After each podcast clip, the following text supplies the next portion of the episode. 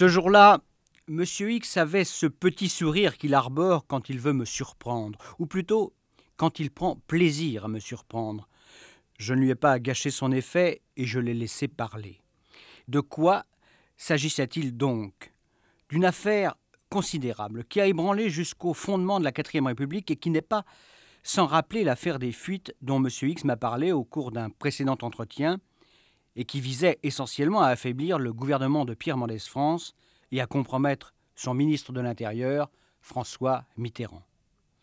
Pour commencer, mon interlocuteur a choisi de me raconter un fait divers, un incident très banal, qui n'aurait même pas mérité une brève dans un journal s'il n'avait été le premier acte visible d'un véritable complot contre la République. Nous sommes en 1949, le 17 septembre exactement. Devant la gare de Lyon, un autobus à plateforme démarre. Il est bondé. Soudain, un homme en uniforme militaire court derrière le bus. Il saute sur la plateforme, essaie de débloquer la chaîne afin de pénétrer dans le véhicule, mais il n'y arrive pas. Et tandis que l'autobus prend de la vitesse, il s'énerve, interpelle un Vietnamien qui se trouve sur la plateforme, lui reproche en termes vifs de ne pas l'aider, mais le Vietnamien ne bouge pas.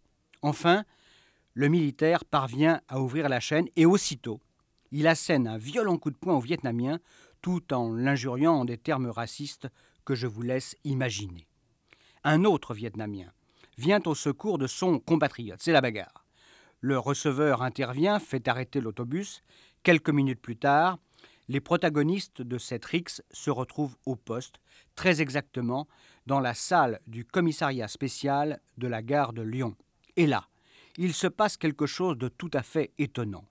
Au lieu de se contenter de recueillir le témoignage des trois hommes, les policiers commencent une fouille en règle des deux Vietnamiens et, dans la serviette de l'un d'entre eux, ils trouvent un épais dossier portant la mention très secret. Autant vous le dire tout de suite, M. X en est convaincu. Cette bagarre a été le fruit d'une mise en scène et elle a été montée de toutes pièces. Nous allons y revenir tout de suite avec la diffusion de la première partie de mon entretien avec M. X. Mais je dois d'abord vous livrer quelques éléments d'information sur la situation de la France en 1949. La quatrième République poursuit son chemin cas un cas de gouvernement en gouvernement. Le président du Conseil du moment s'appelle Henri Cueil, le petit père Cueil, comme on l'appelle familièrement. À la fin de l'année précédente, il a dû faire face à des grèves très dures dans le bassin minier. Sans cesse attaqué sur sa gauche par un parti communiste puissant, il doit aussi se garer sur sa droite où les gaullistes en particulier lui mènent la vie dure, et où le général en personne ironise sur ces petits partis qui cuisent leur petite soupe au coin de leur petit feu. Mais la grande affaire en cette année 1949, c'est cette guerre d'aucuns disent la sale guerre qui oppose le corps expéditionnaire français fort de 375 000 soldats à l'armée populaire du Viet Minh. Au printemps, le gouvernement a cru trouver une solution en plaçant au pouvoir l'empereur Bao Dai et en faisant du Vietnam un État indépendant et associé. Mais ce subterfuge n'a trompé personne, surtout pas Ho Chi Minh. Et la situation militaire a continué d'empirer, tandis que trafic et corruption prospérait sur place. Voilà donc quel était le contexte politique de 1949 au moment où va éclater la ténébreuse affaire des généraux.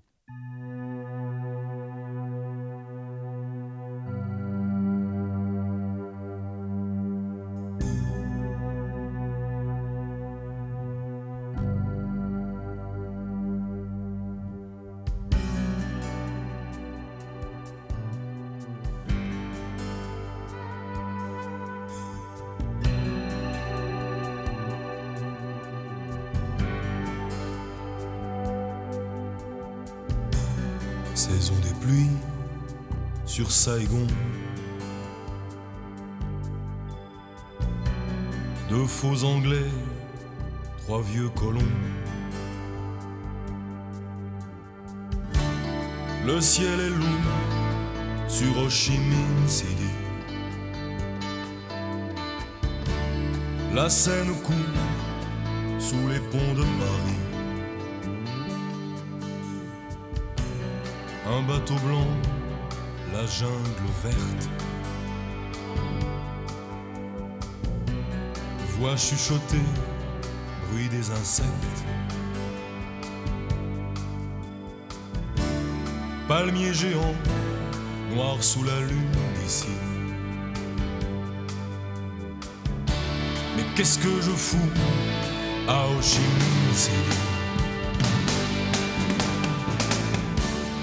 Qu'est-ce que je fais? Qu'est-ce que j'écris? Le monde entier est mon abri. Je perds ma vie à retrouver des hommes. Ceux qu'on oublie, qu'on abandonne. Ceux qu'on oublie, qu'on abandonne. Va dans la rue multicolore. Vivre perdu, vivre dehors. Et dans les yeux de la femme impossible. Qu'est-ce que tu veux? Le couteau ou la cible Qu'est-ce que tu veux? Mais qu'est-ce que tu vis? Qu'est-ce que tu fous? À Ho Minh Je perds ma vie à retrouver des hommes. Ceux qu'on oublie, qu'on abandonne. Et dans vingt ans, je ne serai plus personne. Si toi aussi, tu m'abandonnes.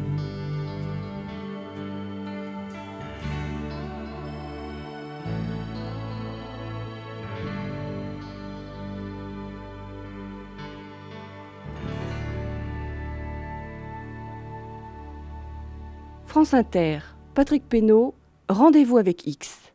Bon, commençons par cette bagarre à la gare de Lyon. Qu'est-ce qui vous permet d'affirmer qu'elle a été arrangée? Mais Parce que je le sais. Ouais, C'est un peu facile comme réponse, à, à moins euh, que vous n'ayez été mêlé personnellement à cette affaire. Mêlé directement, non, non.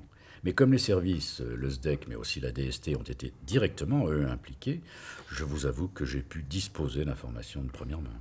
Puis je vous assure qu'une modeste opération comme celle-là n'est pas très difficile à monter, mais enfin passons. Ouais. D'accord, mais cette bagarre, alors quel était son but? Bah, Ça me paraît évident. Il fallait que soit découvert ce fameux dossier secret. Comme dans l'autre affaire des fuites qui éclatera cinq ans plus tard. Un peu, oui. Sans doute les vrais manipulateurs de la deuxième affaire des fuites ont pris exemple. C'était les Américains, m'aviez-vous dit. hein? C'est exact. Je disais que les vrais manipulateurs de l'affaire des fuites se sont sans doute inspirés de cette affaire des généraux. Dans sa technique, tout au moins, car les mobiles, nous allons le voir, n'étaient pas du tout les mêmes. Une question d'abord. Ce dossier très secret, que contenait-il? C'était un dossier euh, rédigé par euh, le général Revers, chef d'état-major de l'armée, donc premier personnage militaire de l'armée française, et après une longue visite d'inspection qu'il venait d'effectuer au Vietnam. Non seulement il critiquait la stratégie militaire du corps expéditionnaire, mais il mettait en évidence de nombreux dysfonctionnements, par exemple les rivalités entre militaires et civils, et, et surtout, il mettait l'accent sur la corruption. Hmm, J'imagine donc qu'il dénonçait en particulier le, le trafic des piastres. Grâce à ce trafic basé sur le fait que la piastre valait deux fois plus à Paris qu'à Saïgon, euh, des aigrefins qui allaient devenir plus tard des hommes d'affaires respectés bâtissaient des fortunes considérables. Bon, j'ajoute aussi que l'un des principaux bénéficiaires de ce trafic euh, était tout simplement le Viet Minh. Le Viet Minh. Ouais, Le Viet Minh qui pouvait comme ça euh, acheter des armes avec l'argent qu'il volait en fait au, au trésor français. Ouais. Après un tel rapport, euh, Revers n'a pas dû se faire des amis. Hein Ben non. Et beaucoup de ceux qui avaient reçu ce rapport dans les hautes sphères du pouvoir euh, avaient été horrifiés par son contenu. Surtout sur un point. Implicitement, les solutions proposées par le général Revers, car il y avait aussi des solutions, revenaient à admettre un partage du Vietnam. Et à l'époque, c'était sacrilège. Et politiquement, où, se situait ce, ce général Revers? Bon, on le disait plutôt de gauche, mais bon, enfin, vous savez, en tout cas, c'était un militaire qui s'était fait à la force du poignet, un type qui était devenu officier un peu par hasard au cours de la Grande Guerre. Bon, ensuite, il avait gravi patiemment les échelons. Assez habilement, en tout cas, puisque en 49, il se retrouve à la tête des armées. Ouais, vous avez raison. Pourtant, il a joué avec le feu pendant la, la période de l'occupation, puisqu'il a été directeur de cabinet de l'amiral Darlan. Bon, heureusement pour lui, en 43, il a pris le bon virage en passant à Londres. Il est même devenu le chef de l'ORA, l'organisation de résistance de l'armée, Ouais, joli parcours, oui. et qui montre d'ailleurs que l'homme aimait le pouvoir et qu'il ne dédaignait pas l'intrigue. Enfin, ça, c'est une opinion personnelle. Un petit détail encore quand même. Au printemps 1949, le général Revers se trouve à Washington. Il discute avec nos alliés de l'organisation des forces du pacte atlantique. L'OTAN. Oui. Et c'est là-bas qu'il apprend que le gouvernement veut l'envoyer en inspection en Indochine, où la situation, vous devez le savoir, était de plus en plus préoccupante. Il réfléchit et puis il se dit que cette mission qu'on veut lui confier ne peut être qu'une source d'ennui. Au fond, ça faire preuve d'un certain bon sens, non? Ouais, exactement. La suite allait lui donner cruellement raison. Mais ce qui est intéressant et très révélateur du caractère du personnage, c'est la façon dont il va utiliser l'affaire. Aussitôt, il fait savoir à Paris qu'il pourrait bien accepter cette mission d'inspection si, en retour, on lui remettait sa cinquième étoile. Et réponse de Paris positive.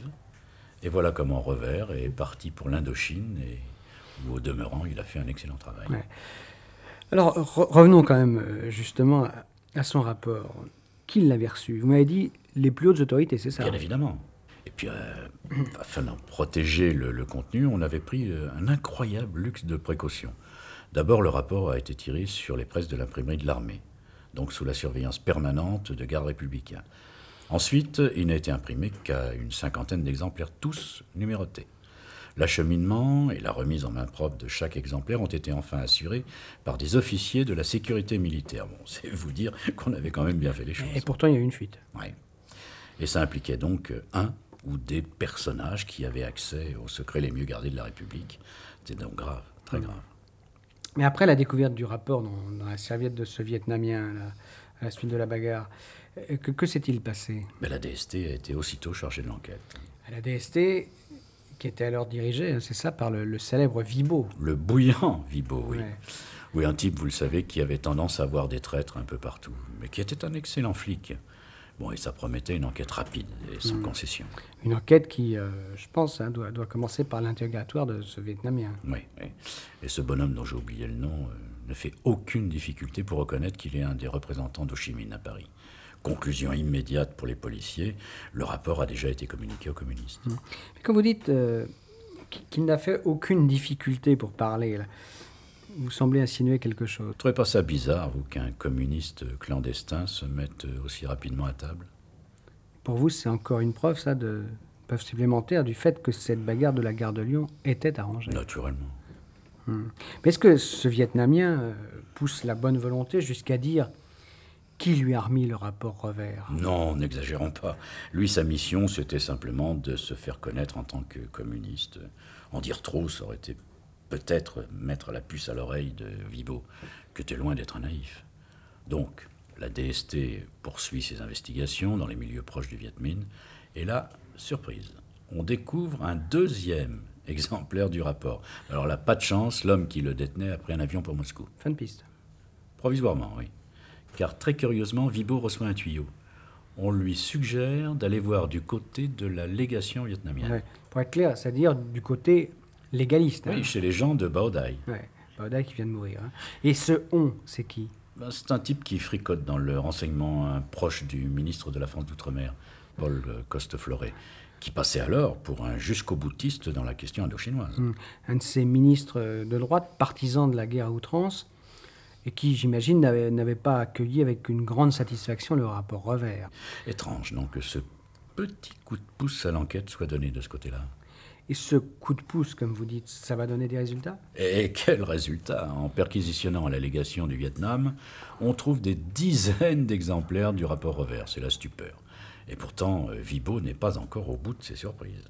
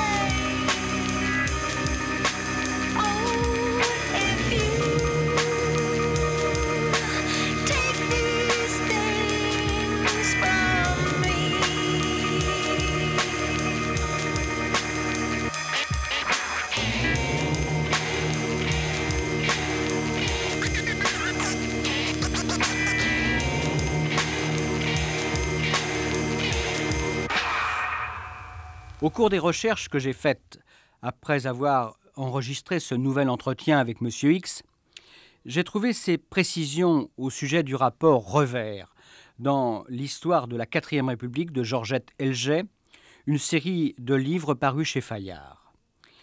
L'historienne cite ces lignes extraites du rapport Revers. Personne ne sait pourquoi l'on se bat. Les cadres doutent de notre volonté de nous accrocher à l'Indochine et plus spécialement à certaines zones. L'Indochine peut et doit être sauvée.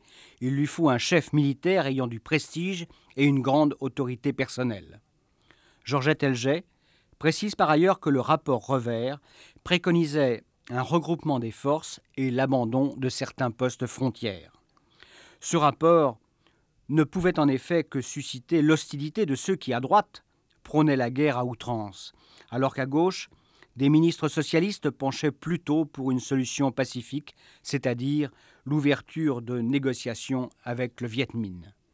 Mais retrouvons M. X, il vient de nous dire que des dizaines d'exemplaires du rapport Revers viennent d'être retrouvés à la légation vietnamienne et que les enquêteurs n'étaient pas au bout de leur surprise. Donc pour le gouvernement, informé permanence de l'avancement de l'enquête de Vibo, cette affaire prenait l'allure d'une véritable catastrophe. En tout cas, vous l'imaginez bien, il importait que tout ça reste confidentiel même. Sinon, le petit monde du renseignement, ça commençait à drôlement remuer. On pensait qu'au total, on a dû retrouver plus de 70 exemplaires, plus ou moins complets, du, rapport? Oui, c'est effectivement 70 exemplaires. Mais vous, vous laissé entendre que, que, le plus surprenant était à venir. Oui, oui, oui. avec l'entrée en scène d'un étrange personnage. Mais enfin, je vais vite. Les, les, gars de la DST s'intéressent assez rapidement à un certain Van Co, qui est le représentant personnel de l'empereur Baodai à Paris, et en même temps le chef officieux du puissant lobby vietnamien en France. Ce type, euh, d'origine indo-chinoise, est d'ailleurs un fonctionnaire français détaché auprès des Vietnamiens. Et chez lui, les enquêteurs vont découvrir non seulement des exemplaires du rapport Revers, mais aussi un petit carnet très intéressant. Expliquez-moi ça. Et eh bien dans ce carnet, il y a des noms, et en face, des chiffres. Correspondant à des sommes d'argent Évidemment. Van Co, comme il le déclara très cyniquement aux enquêteurs, est chargé d'acheter des consciences. Et il paye très très bien. Et les noms Oh, la plupart du temps, ce sont des pseudonymes. Certains sont assez transparents et ça donne une belle brochette d'hommes politiques et d'affairistes en tout genre.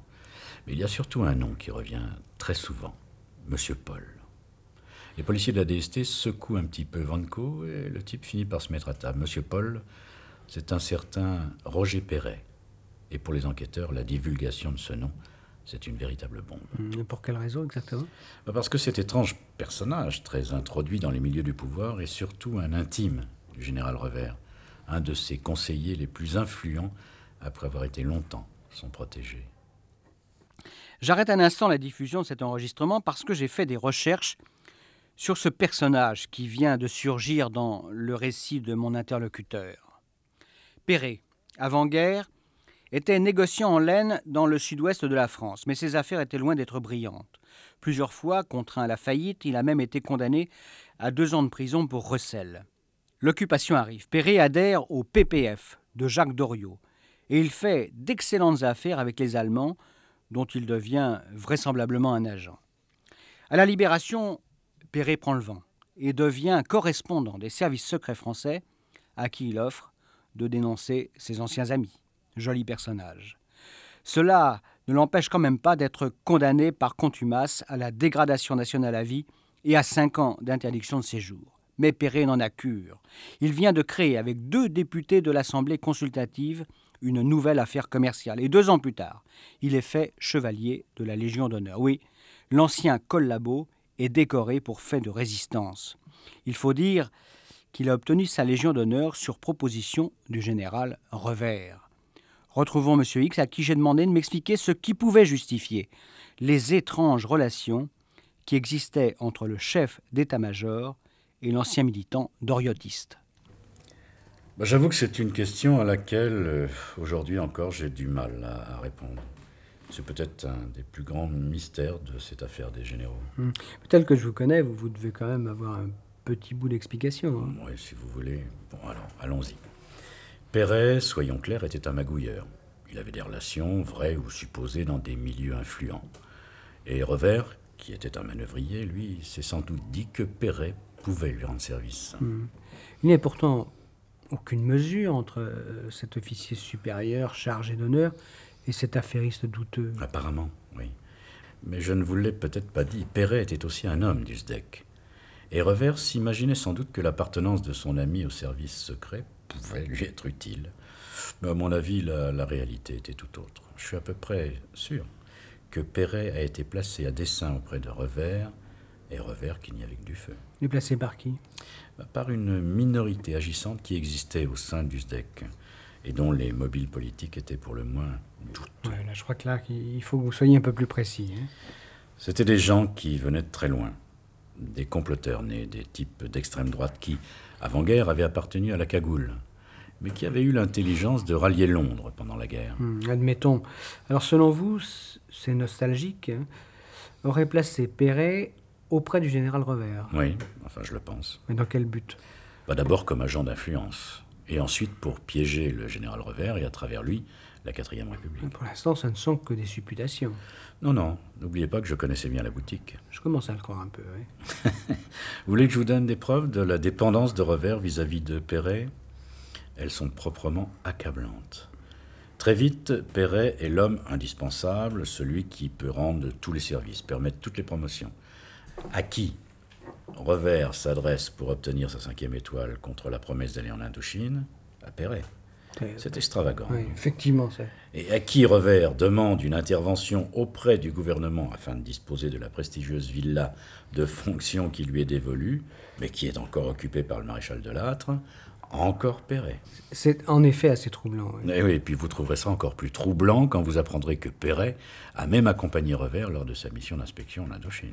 Bon, d'accord, mais revenons, on s'est un peu éloigné, revenons à l'enquête de, de la DST. Perret est interpellé, interrogé. Et tout de suite, très à l'aise, il révèle au policier abasourdi que c'est Revers qui lui a transmis le rapport ultra secret qu'il avait rédigé. Attendez, mais pour quelle raison? Ben, c'est là que ça se complique. Je vous donne la version de Perret telle qu'elle m'a été racontée par euh, Vibo lui-même. Une histoire absolument époustouflante. Un des amis de Revers, le général Mast, rêve d'être nommé gouverneur militaire de l'Indochine, un poste qui lui permettrait de terminer sa carrière en beauté. Revers, partisan de donner tous les pouvoirs à un militaire en Indochine, appuie son ami. Mais ça coûte cher. Ça, Là, je comprends pas du tout. Monsieur, pour obtenir ce poste prestigieux, ben, il faut faire campagne, inviter un tel et un tel, graisser la main de quelques personnes. Enfin, J'avoue que ça, ça me dépasse un peu quand même. ouais, ben, vous êtes un naïf, monsieur Pénaud. En tout cas, c'est bien ce qui s'est passé. Et l'argent de la campagne, c'est ce bon monsieur Perret qui l'a donné contre la fourniture du rapport revers à l'influent Vanco. Vous comprenez maintenant? Je vous assure que dans cette affaire, des centaines de milliers de francs ont changé de main. Conséquence, les généraux Revers et Mast, qui ont pour le moins été légers, se sont donc trouvés pris dans la nasse. La machination était en marche.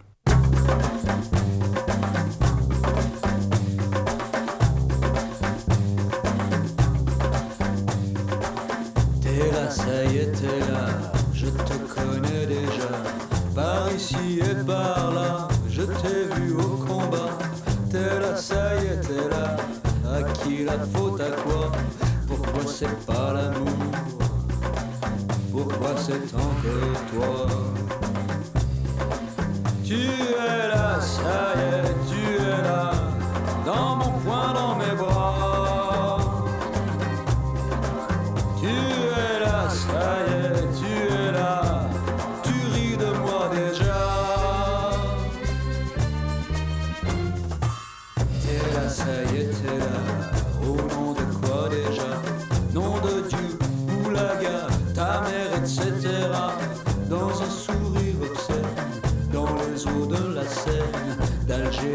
Lorraine.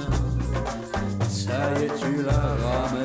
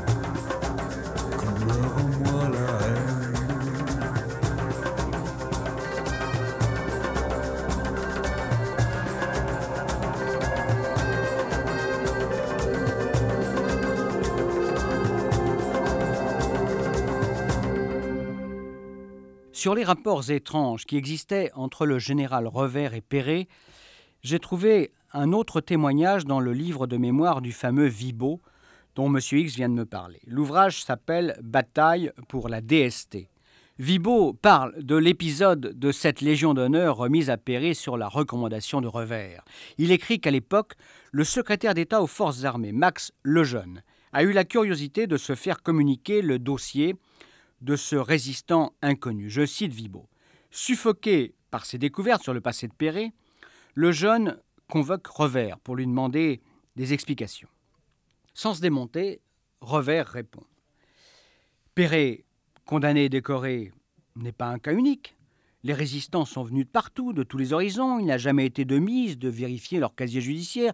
Et vous trouverez aisément parmi eux des personnages officiels, des hommes dont le casier ne fut pas toujours vierge. Et Revers, de citer quelques noms qui paraissent convaincre le ministre.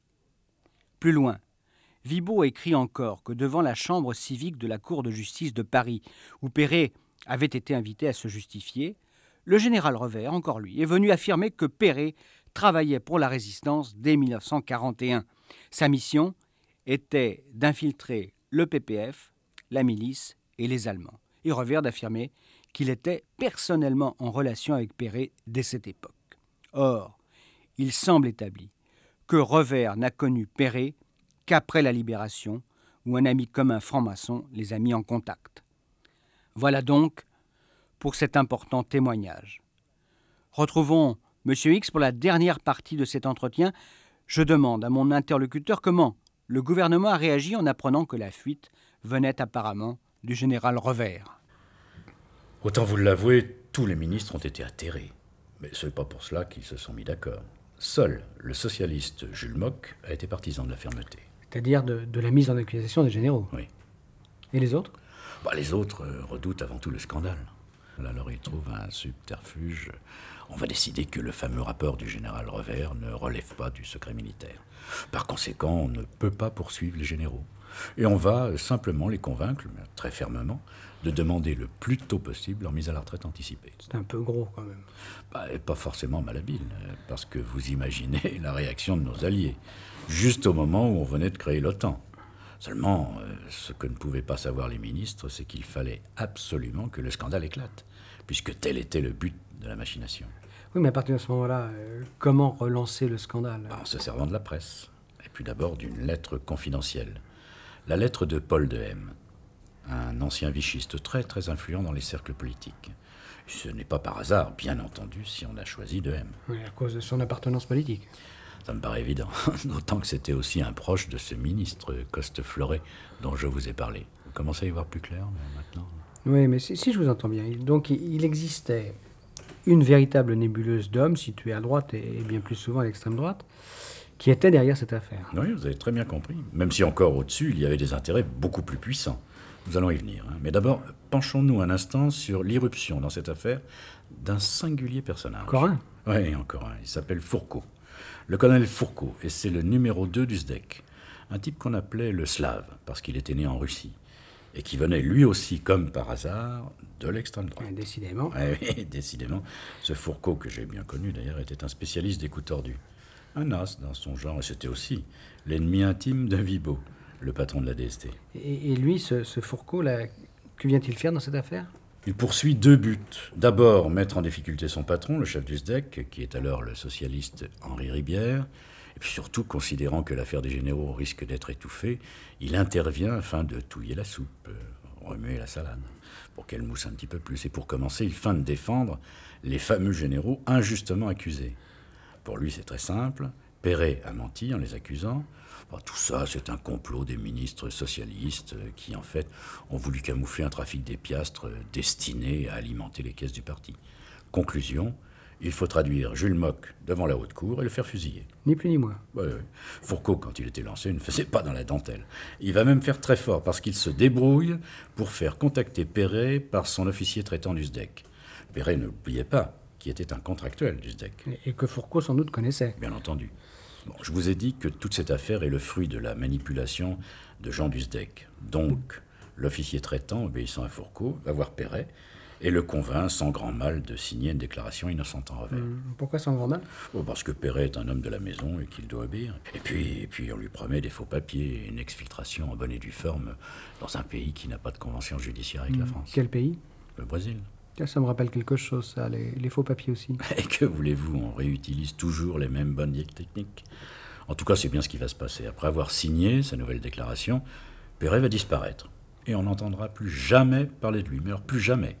Quant à Fourcault, il brandit la déclaration de Perret, écrit au complot socialiste, en faisant passer l'information comme la première fois dans une lettre confidentielle. mais il n'existe aucune preuve. Bon, peut-être. Mais Fourcault s'en fiche. Il se répand partout. Pourquoi le gouvernement Cueil a-t-il voulu étouffer cette affaire de fuite? Parce que certains de ses membres, les socialistes, bien sûr, étaient compromis. Et d'ailleurs, des noms commencent à circuler en murmure, même dans les milieux bien informés, comme on dit, que le propre fils du président de la République serait compromis. Le mystérieux monsieur Paul euh, du carnet de Vanco, ce serait lui, Paul Auriol, et non pas Perret. Le diabolique colonel Fourcault jouait sur du velours. D'autant qu'une toute nouvelle crise ministérielle venait d'éclater et que le docteur Cueil avait été obligé de rendre son tablier. Hmm. Alors, de, votre point de vue, euh, au fond, les, manipulateurs de l'affaire des, généraux avaient gagné. Oui, puisqu'ils avaient provoqué le scandale. Mais dans ce genre d'histoire, il faut toujours faire attention au retour de boomerang. Hein.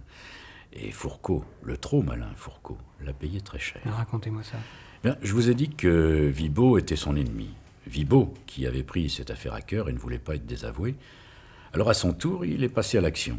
Et il a interrogé l'officier traitant qui avait fait signer à Perret de fausses déclarations. Et l'officier du SDEC a craqué et a reconnu que c'était en effet, sur ordre, qu'il avait recueilli un faux témoignage de Perret. Autant vous dire qu'à partir de là, la carrière de Fourcault au sein du SDEC était sérieusement compromise. Le dossier était donc clos? Apparemment, oui.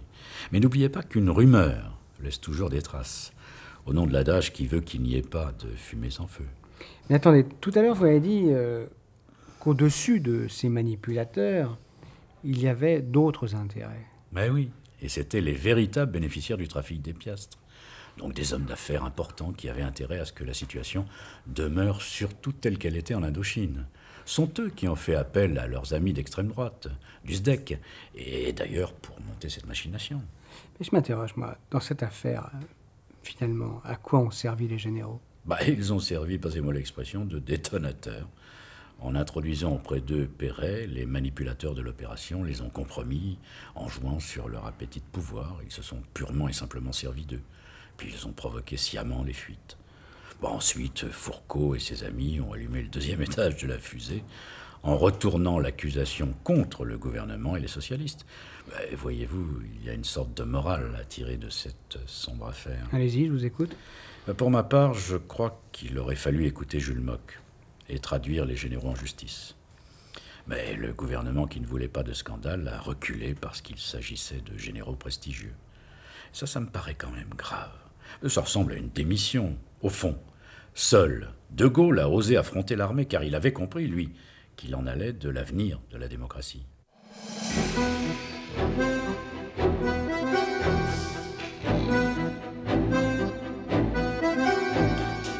Un mot d'abord. Le colonel Fourcault a toujours nié le rôle que lui prête M. X. Il l'a encore fait récemment dans un article de la revue Historia et j'en prends acte. D'autre part, sur les liens entre Paul Dehem et le ministre Paul Coste-Floret, j'ai trouvé dans le livre de Georgette Elget que j'ai déjà cité cette précision.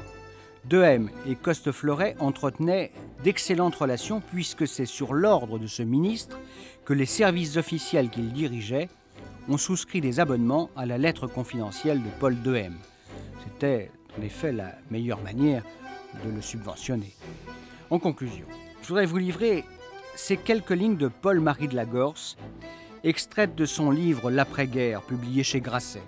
Il écrit La plupart des officiers furent avant tout scandalisés de voir que le chef d'état-major de l'armée devait sans cesse recourir à l'entreprise d'un homme comme Roger Perret, dont l'influence dans les milieux politiques paraissait plus grande que la sienne. Or, cet homme, apparemment plus puissant que lui, avait été condamné en justice et frappé d'une peine d'indignité nationale. Et plus loin, Paul-Marie de Lagorce s'écrit encore Si l'audience de Perret dans les milieux politiques était si grande, n'était-ce pas que ces milieux eux-mêmes étaient suspects? Cette dégradation morale et matérielle étalée dans la presse heurtait le corps militaire tout entier. Elle préparait aussi les jeunes générations d'officiers à la révolte contre un commandement ainsi abaissé et au mépris du monde politique. Neuf ans après l'affaire des généraux, ce sera en effet 1958. Et trois ans plus tard, le putsch des généraux. À samedi prochain.